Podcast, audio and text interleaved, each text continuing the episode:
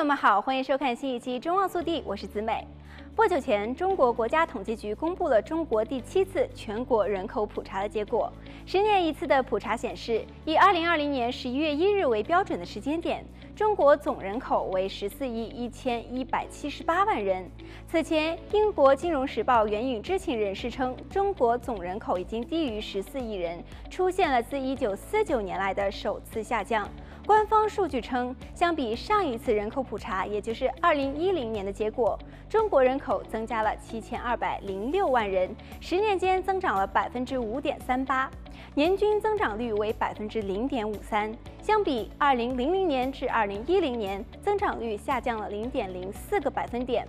国际统计机构的数据显示，二零一七年以后的几年里，中国新增的人口数下降尤为明显。受访专家预计，中国人口可能在二零二五年达到峰值后开始下降。不过，老龄化带来挑战的同时，也带来了机遇，比如医疗和养老服务需求的上升。老龄化的问题成为中国近年来持续面临的挑战。根据普查公报，中国六十岁以上的人口为两亿六千四百零二万人，占百分之十八点七零，相比十年前上升了五点四四个百分点。人口老龄化程度进一步加深，未来一段时期，中国将持续面临人口长期均衡发展的压力。值得注意的是，少儿人口比例在过去十年仍有所上升，零到十四岁的人口为两亿五千三百三十八万人，占百分之十七点九五，相比于十年前上升了一点三五个百分点。不过，《经济学人》中国首席分析师表示，开放二胎的政策并没有改变中国生育率快速下降的趋势。中国人口老龄化进程加快，我们预计到二零三零年，中国老龄人口占比，也就是六十五岁以上的人口占占比，将达到百分之十八左右，相当于西班牙和挪威当前的水平。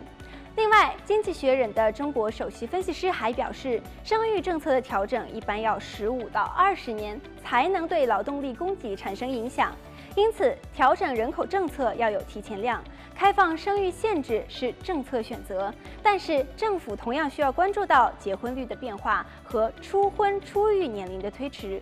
人口结构的变化也带来新的市场机遇，企业需要增加智能制造投资，以应对劳动年龄人口规模的下降。老龄人口占比上升也将扩大对于医疗和养老服务的需求。好了，本期节目到这里就结束了，让我们下期再见。